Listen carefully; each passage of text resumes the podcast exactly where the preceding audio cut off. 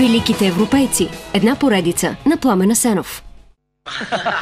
Thanks a lot, folks, and a happy uh, Christmas and a Merry Go Year. So this is Christmas. And what have you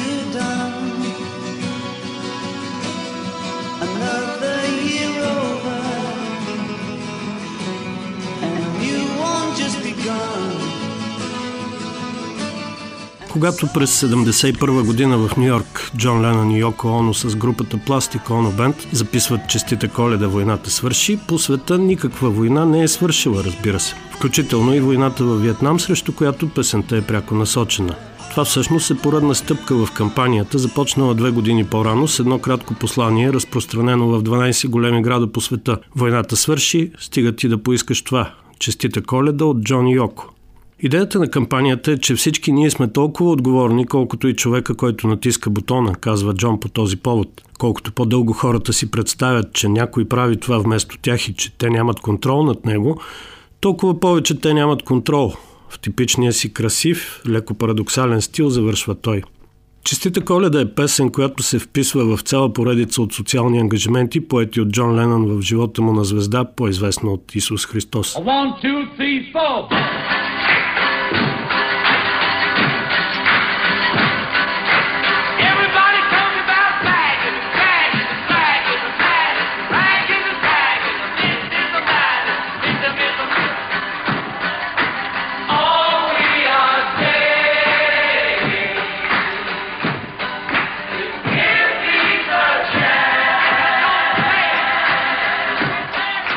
Всички говорят за багизъм, шагизъм, драгизъм, мадизъм, рагизъм, тагизъм, това изъм, онова изъм, изъм, изъм, изъм. Всичко, което ние казваме е дайте шанс на мира, пее младия Джон, прегърнал младата Йоко. Правата дълга коса на момент изкрива лицето му и той отмята с типичен жест на двете ръце.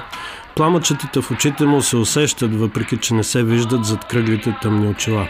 Голямо вдъхновение е тази песен. Простичка мелодия, която буквално се скандира, семпло послание, което се помни лесно, натрапчево повторение, което набива всичко това в главите. Не случайно Дайте шанс на мира беше една от основните атракции на всички големи антивоенни демонстрации в Съединените щати и по света в края на 60-те и началото на 70-те години на миналия век.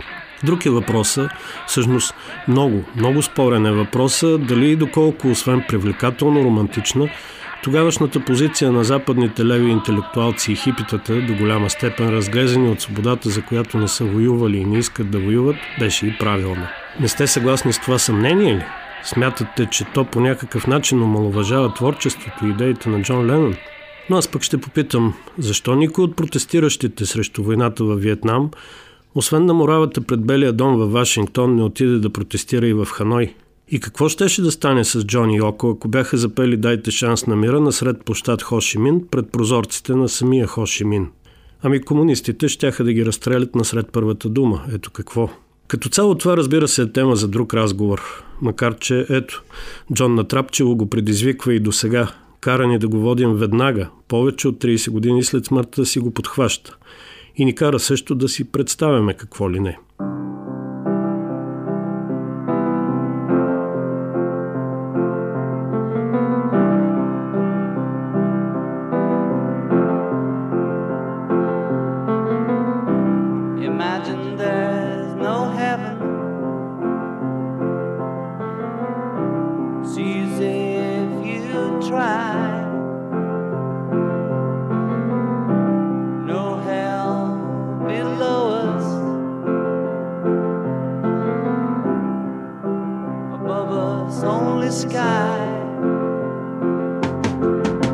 Представи си, че няма рай. Лесно е ако опиташ. И няма ад. Небето само е над нас. Представи си, че всички хора живеят само в днес.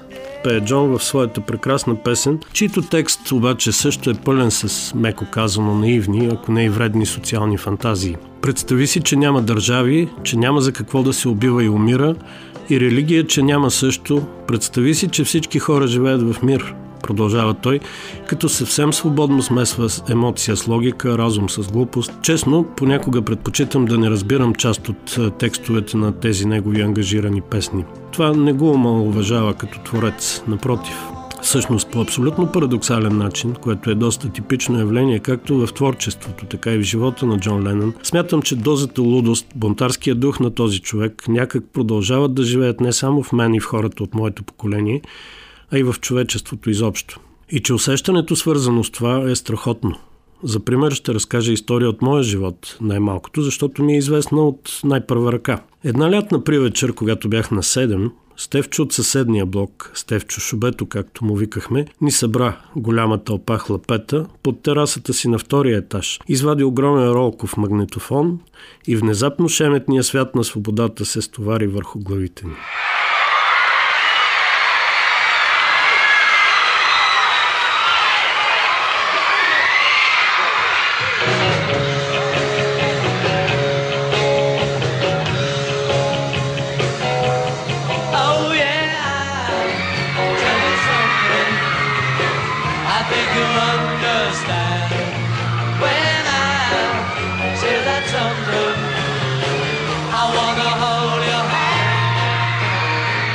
1964. Първото турне на Битълс в Съединените щати. Искам да държа ръката ти. Нищо не разбрах естествено от съвършенно простичкия любовен текст. Не знаех какво ми казват момчетата, които пееха и момичетата, които крещяха. Само имах чувството, че ми казват нещо по-важно от всичко останало. Нещо за духа на свободата, който не може да умре. И до сега помня как попивах този дух от всеки звук. Не можех да повярвам, че такава музика изобщо съществува. И до сега не мога.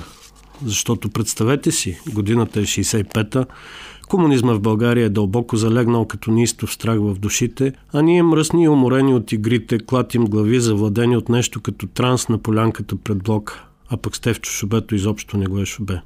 Да, сигурен съм, че тази музика промени светоусещането на цели поколения и в някакъв смисъл подкопа комунизма, катализира гниенето му и доведе до неговото рухване по-късно. В този смисъл Джон е велик. Той изпълни най-сериозната своя мисия в живота, без дори да си го поставя за цел. Но аз все пак предпочитам да слушам, когато пее други неща или просто когато пее защото.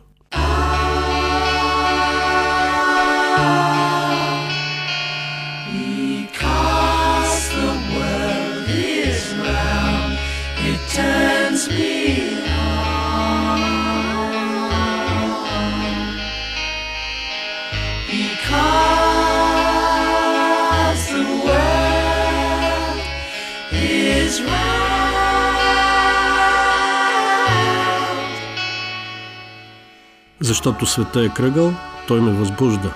Защото света е кръгъл. Защото вятъра е силен, той взривява мозъка ми. Любовта е стара, любовта е нова.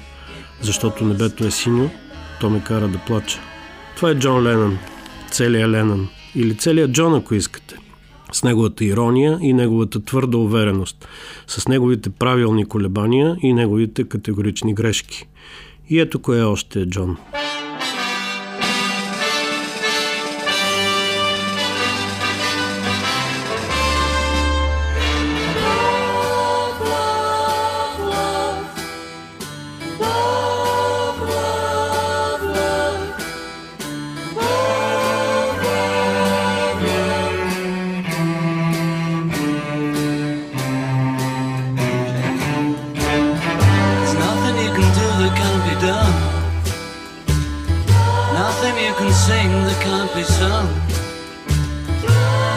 can say, but you can learn how to play the game. It's easy. Nothing you can make that can't be made. No one you can save that can't be saved. Nothing you can do, but you can learn how to be you in time.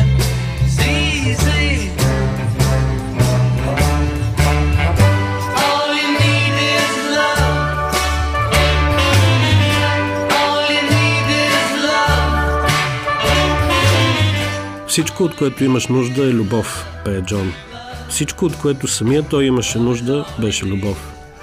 И я получи. Макар не винаги да си даваше сметка, че я има. И макар не винаги това да му беше отеха. После, на 8 декември 80-та година, 40-годишният Джон Ленън получи един куршум от Марк Чапман, който му завиждаше, задето има цялата любов на света.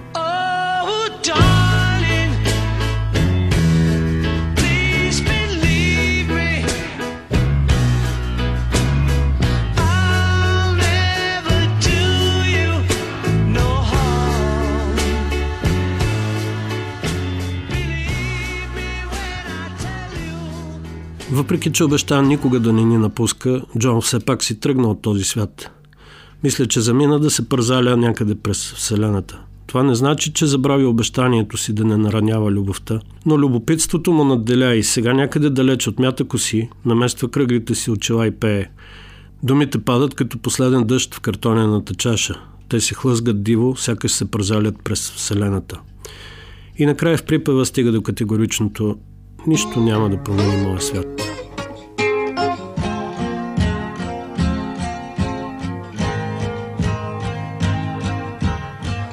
Words are flowing out like endless rain into a paper cup. They slither wildly as they slip away across the universe. Pools of sorrow, waves of joy are drifting through my opened mind, possessing and caressing me.